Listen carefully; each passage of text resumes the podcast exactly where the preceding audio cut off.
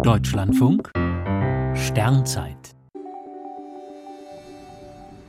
14. Januar Shannon Lucid, die Rekordastronautin.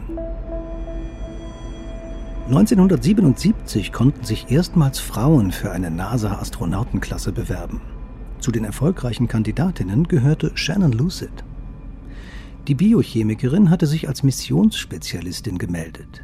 Sie flog fünfmal ins All und gehörte zu dem Team, das im Oktober 1989 die Raumsonde Galileo aussetzte. Galileo flog zum Planeten Jupiter und erforschte ihn viele Jahre lang als künstlicher Mond. Als nach dem Ende des Kalten Kriegs die USA und Russland die Zusammenarbeit im All begannen, suchte die NASA Freiwillige, die einige Monate auf der Station Mir verbringen.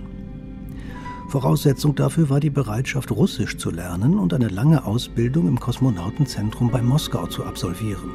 Shannon Lucid meldete sich und gehörte zum zweiten russisch-amerikanischen Mir-Team.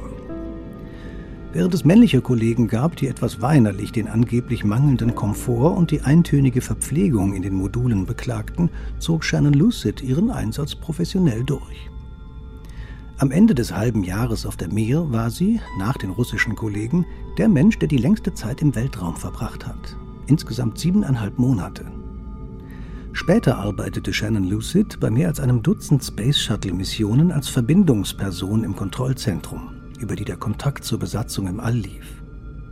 Nach dem Ende der Shuttleflüge ging sie in den Ruhestand. Shannon Lucid, eine der ganz großen Astronautinnen, feiert heute ihren 80. Geburtstag.